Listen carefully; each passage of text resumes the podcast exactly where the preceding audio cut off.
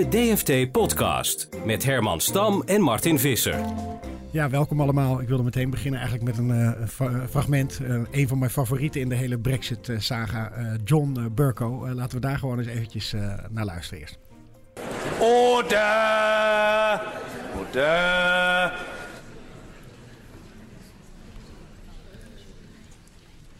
The eyes to the right, 412. The nose to the left, 202.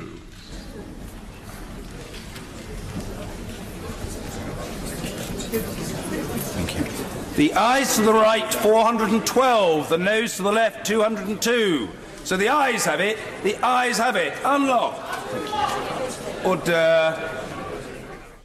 Ja, deze speaker maakt uh, overuren. Uh, jij ook, uh, Martin. We staan hier in de podcaststudio ook met onze collega Dorinde Meuzelaar die mee is gekomen. Waarom is dat?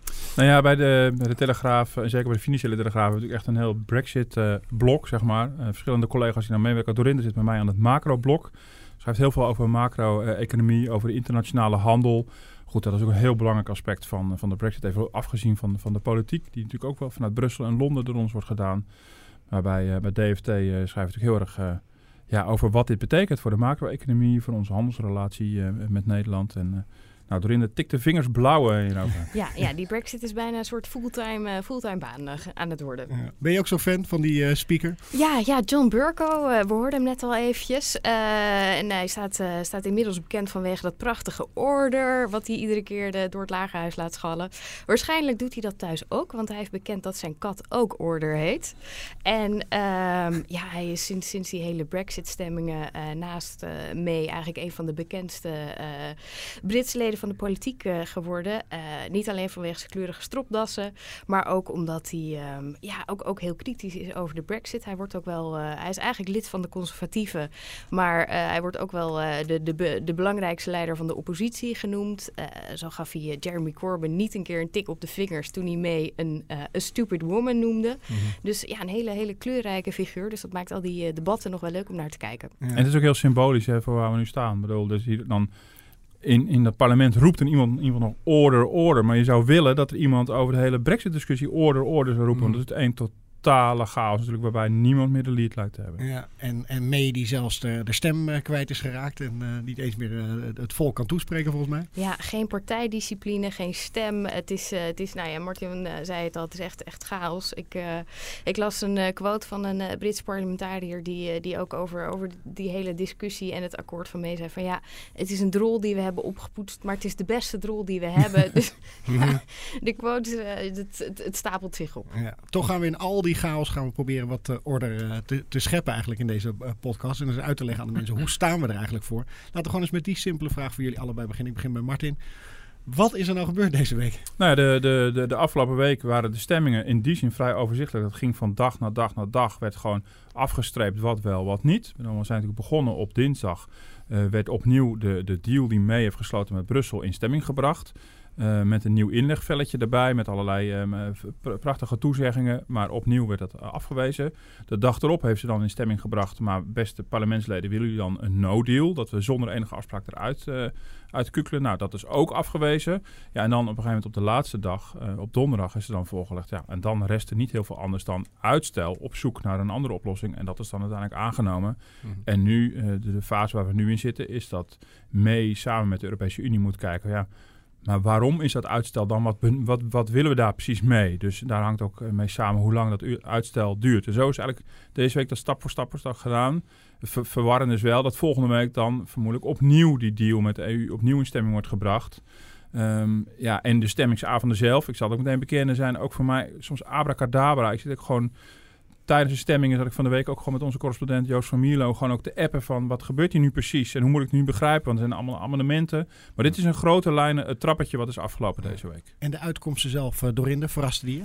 Uh, nee, er was eigenlijk van tevoren wel verwacht dat May's deal het weer niet zou halen. En, uh, maar dat er ook geen meerderheid zou zijn voor een no-deal Brexit. Nou, dat is ook precies wat eruit komt.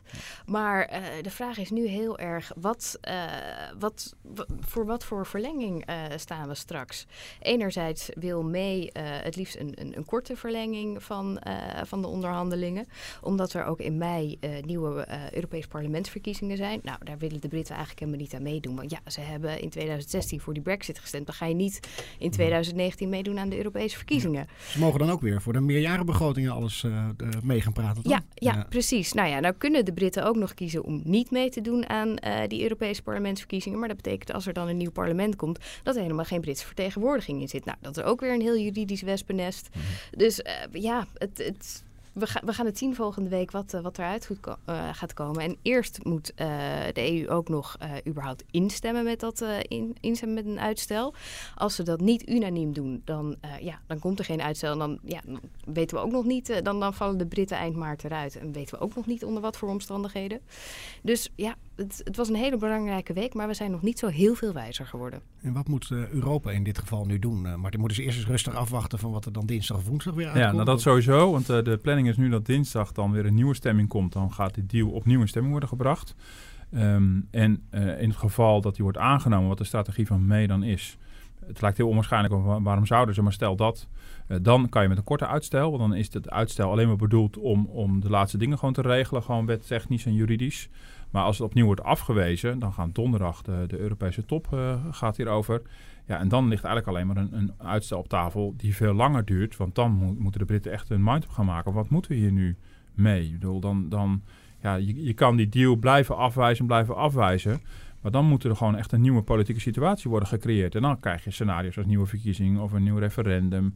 Of zulke soort dingen. Maar daar zijn de parlementarische meerderheid in, in het VK natuurlijk ook heel erg op tegen. Nee, en, en dat gebruikt, uh, probeert mee nu ook een beetje in te zetten om alsnog haar akkoord uh, geaccepteerd te krijgen. Want zegt van nou, als jullie nou niet instemmen, dan krijg je die situatie van een lange verlenging. Liggen alle opties weer op tafel. Dus jongens, stem voor dit akkoord. Dan heb je een brexit. Dan is er tenminste een brexit. Want als er een hele lange verlenging komt, dan is dat nog niet eens zo zeker. Ja, maar ze heeft in haar eigen partij natuurlijk veel weerstand. Maar ik begrijp dat zelfs in haar kabinet eigenlijk iedereen met elkaar overhoop ligt dit moment. Ja, er is nul partijdiscipline. Ehm, uh, niemand volgt, volgt haar lijn nog die, die, die zij uitstippelt. Dus ja, ze heeft, uh, ze heeft verlies na verlies moeten incasseren. Maar dat is eigenlijk ook wel een beetje tekenend voor mee. Ik, uh, ik las een, een, een, tweet van een Financial Times journalist die zei van... she's losing her way to a Brexit victory. Mm.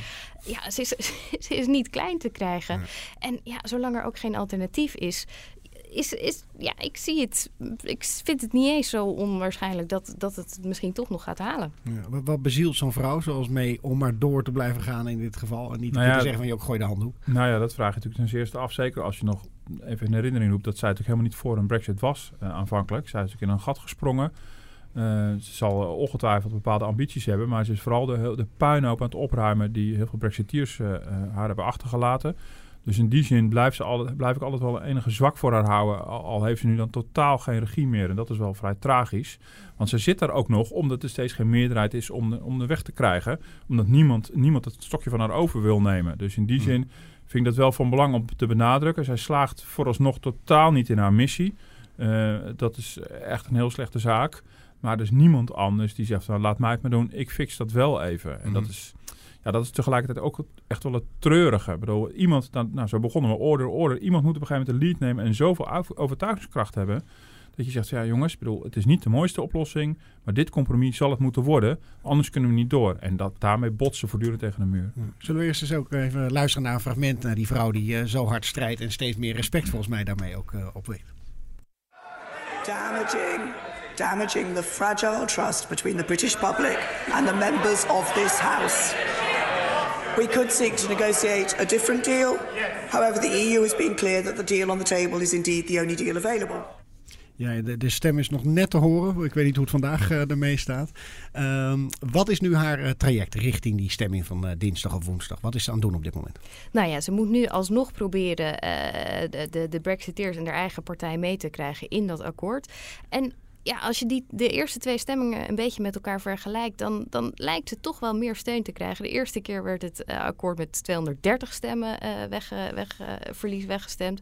Nu was het maar, maar zeg ik tussen, tussen aanhalingstekens, 149. Nou, als je het zo een beetje door gaat rekenen, heeft ze nog maar twee stemmingen nodig en dan komt dat akkoord er misschien nog wel. Mm -hmm. um, Behalve dan dat er natuurlijk niets wijzigt aan die deal. De afgelopen week is natuurlijk een nieuw inlegvelletje gekomen vanuit de EU. Dat zit er voor me niet aan te komen. Nee, dat, uh, dat is waar. Maar de EU probeert het nu een klein beetje op een andere manier. Uh, Donald Tusk, die, uh, die is nu in Europa een beetje aan het hameren van... nou, misschien moeten we er dan gewoon een heel lang uitstel van maken. En dat zou je kunnen interpreteren als een soort tactisch spelletje. Dat, dat als Europa nu heel erg gaat zeggen van... nou jongens, uh, we geven jullie nog twee jaar de tijd. Dat ja, zo, zo de Brexiteers schrikken van... nou ja, dat, dat vinden we dan zo verschrikkelijk. Dan liever die deal van mee. Dus dat lijkt uh, het verhaal uh, richting, richting dinsdag te worden. Ja. Wat, wat doet het met zo'n Britse economie? Dat ze een beetje als een soort lachertje nu worden gezien... omdat niemand meer weet wat ze precies aan het doen zijn? Nou ja, het rare is, er waren wel nieuwe ramingen deze week van, uh, van het Britse ministerie van Financiën. En die liet ook wel enige afkoeling zien. Maar die, die, die, die, op zich waren die ramingen helemaal niet zo dramatisch. Daarmee waren ze ook wat, weer, wat wereldvreemd. Dus ze gingen ervan uit dat de economie volgend jaar, het jaar erop, dan weer een beetje zou groeien. Ja, op een manier, de, de gevolgen hiervan zijn bijna ook niet te voorspellen. Je ziet natuurlijk wel dat de economie ja, onder deze onzekerheid enorm is afgekoeld. Het pond heeft natuurlijk in lab, en dat is niet vandaag gebeurd, maar echt al de, de, sinds, sinds het hele referendum natuurlijk flinke klappen gekregen. Um, het is nog niet zo dat de Britse economie in een diepe recessie is ge, gestort, zoals van tevoren ook wel uh, door bankmakers werd, uh, werd voorspeld. Ja, de, de, de, echte economische repercussies zullen pas komen als, als er een no-deal Brexit is en, ze op 29 maart alsnog uh, in het afgrond duiken. want ja, dan heeft het wel directe gevolgen natuurlijk voor de handel. Dan heb je een enorme handelsbelemmering van de een of de andere dag. Dus nu zie je vooral een afkoeling. Het gaat duidelijk niet goed met de Britse economie. Blijft echt achter bij de rest van Europa.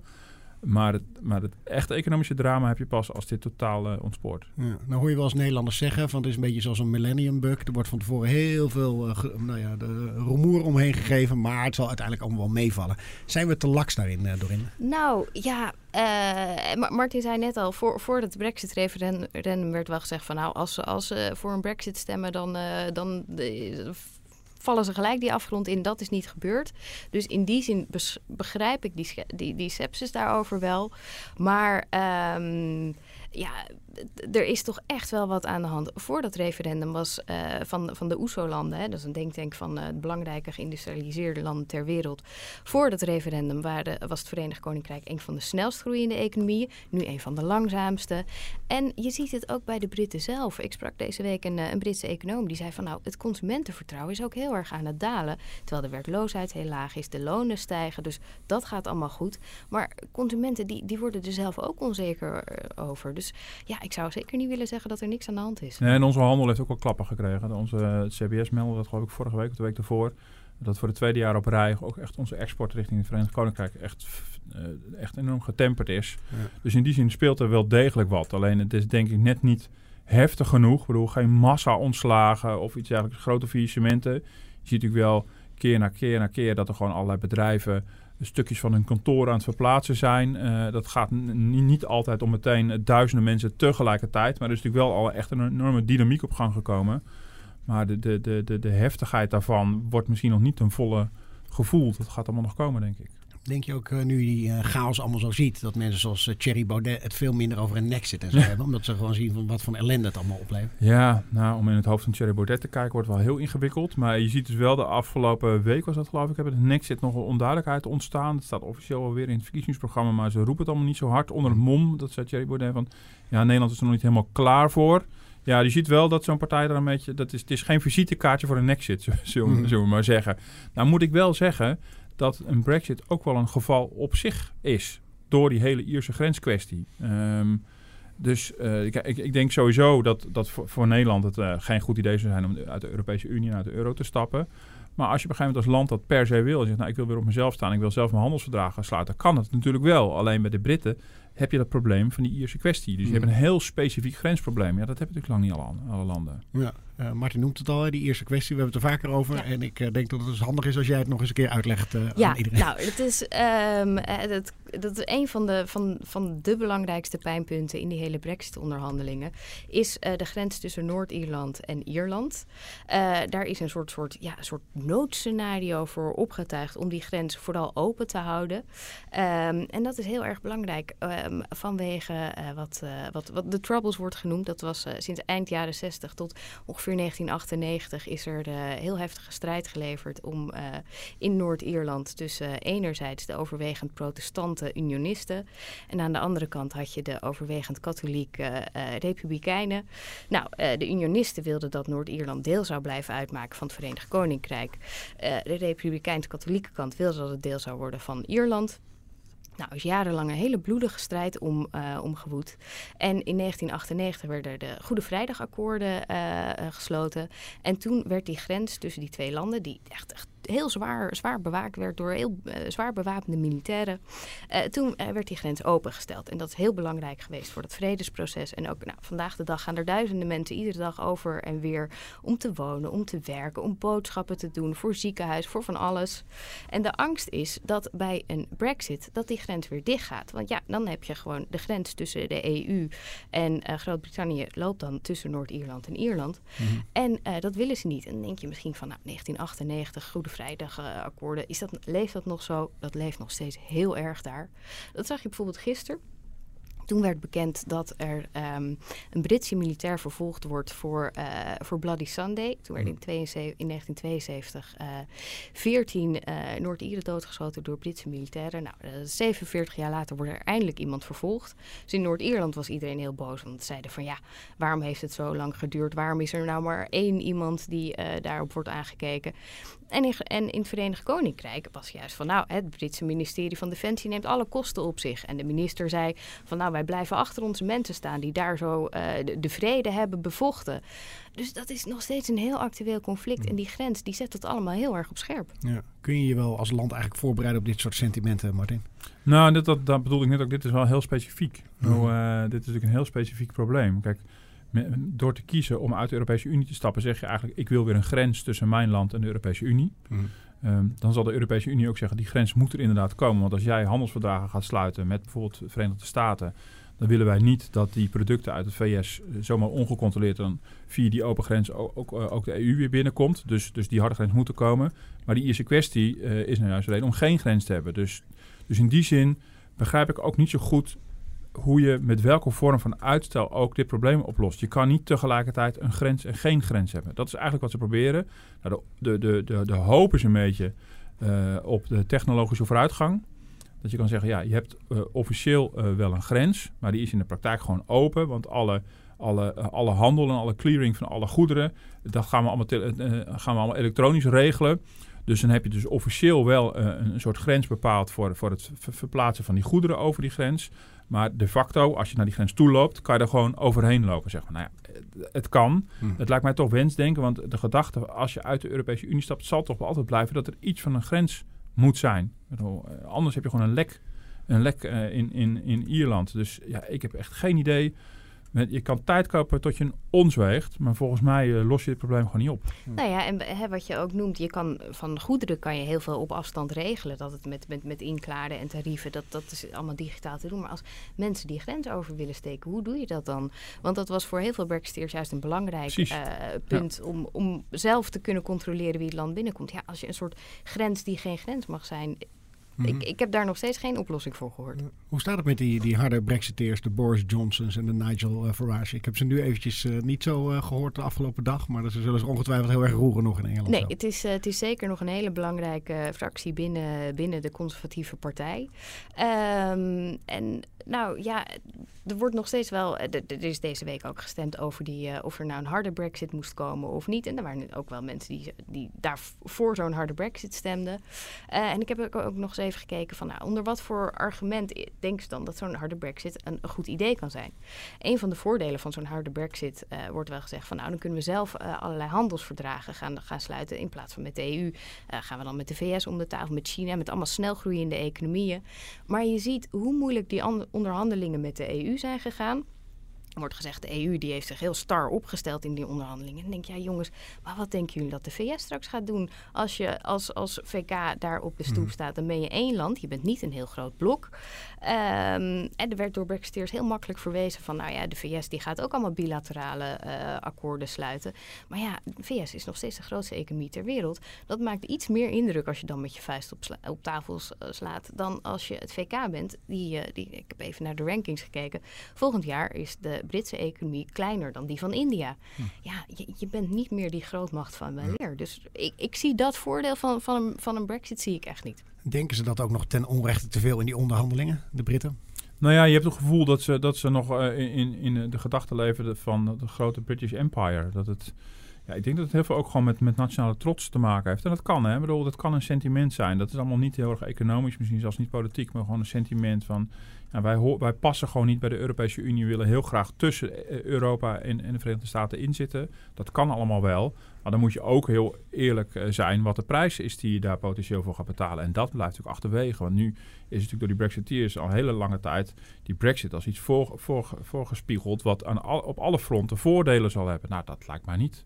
Ja. Eh, en ik kan heel goed voorstellen dat, dat, dat in het Verenigd Koninkrijk het punt van, eh, van vrij verkeer van, van personen ehm, eh, problematisch was, is. Nou, de, de, de, Poolse bouwvakker, de Poolse loodgieter.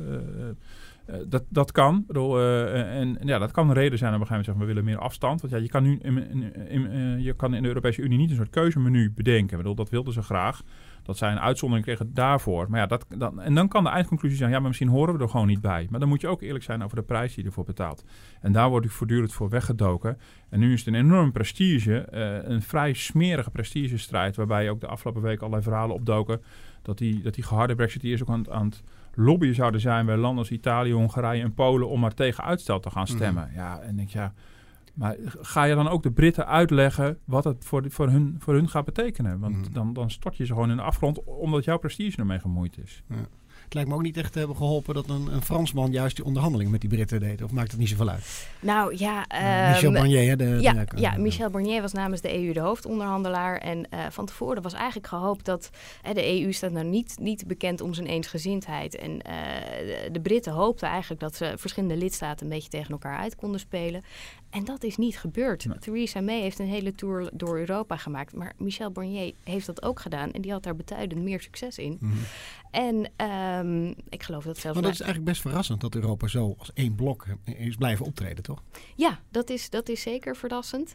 Ehm, en, en daar hebben de Britten zich ook op stuk gelopen, eh, ook, ook in de onderhandelingen. Als je, als je gewoon kijkt naar dat, eh, dat, dat eindakkoord, waarmee de Britten dus uit, uit de EU willen vertrekken, daarin hebben ze eigenlijk heel weinig gekregen van de EU. En dan kan je zeggen van nou, de EU heeft zich al starrig opge, eh, opgezet. Dat, dat, dat is ook zo. En ook de EU zou er belang bij hebben om de Britten op een goede manier te laten vertrekken. Want het is ook gewoon een belangrijke handelspartner voor ons.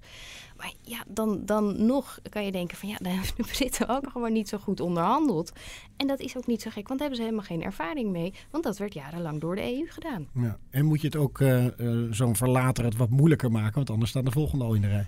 Ja, nou, ik heb het gevoel dat dat sentiment eigenlijk niet zo meespeelde meer. In het begin wel, zo van, we moeten een soort voorbeeld stellen. We zullen die, die Britten zijn poepie laten ruiken, want anders dan willen straks andere landen er ook uit. Dat sentiment, nou, dat zal vast op de achtergrond wel een rol spelen. Natuurlijk mag het niet een te vrolijk afscheid eh, zijn. Maar ik vind ook dat de Europese Unie dit verrassend goed heeft gedaan. En Michel Barnier, eh inderdaad op het op Fransman. Toen ik hem een keer in Den Haag eh, zag optreden, jaren geleden, had hij zijn tolk bij zich. Want hij, hij vertikt het om Engels te spreken. Daar voelde hij zich onzeker bij en hij wil gewoon Frans praten. Nu heeft die man gewoon keurig met de Britten onderhandeld. Heeft allerlei persconferenties keurig in het Engels gedaan. Hij heeft, zich, heeft het uitstekend gedaan. Echt eh, boven verwachting. En inderdaad, de Europese lidstaten hebben zich helemaal niet uit elkaar laten spelen. Ook Rutte heeft af en toe op zijn tong moeten bijten. Want die heeft er heel veel belang bij dat het allemaal netjes gaat. Eh, er zijn landen bij die waarschijnlijk dat wel dat voorbeeld hadden willen stellen.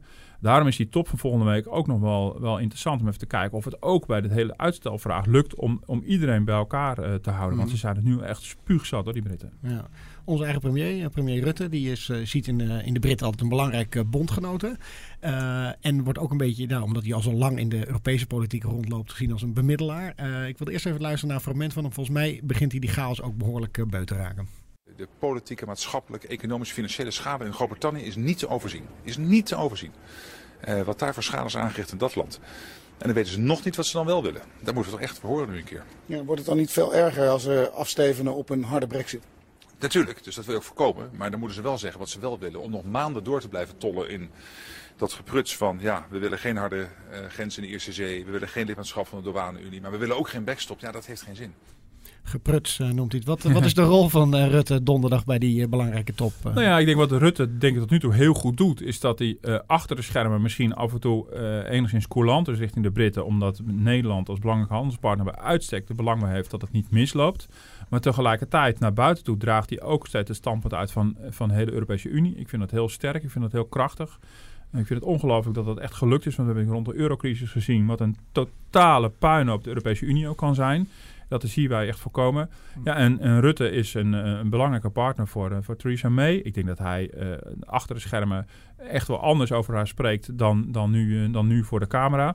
Um, en hij zou een bemiddelende rol kunnen spelen. Niet officieel, maar goed, hij is wel omdat wij natuurlijk die belangen hebben en uh, misschien als het nodig zou zijn, kan voorkomen dat we al te drieste en wilde sprongen maken vanuit de Europese Unie. Dus ik denk dat daardoor de balans als dat allemaal binnen kamers gebeurt, binnen de Europese Raad, dat er dan een afgewogen balans kan zijn in, in, in, in de standpunten. Nou, tot nu toe is dat heel behoorlijk gelukt. Ja, waarom trekken we eigenlijk altijd zo vaak op met die Britten in de EU? Waarom zijn ze zo belangrijk voor ons, uh, Nou ja, uh, ja, het Verenigd Koninkrijk was altijd een hele belangrijke partner. Uh, omdat dat was een, een, groot genoeg land om een beetje tegenwicht te bieden aan de Duits-Franse as.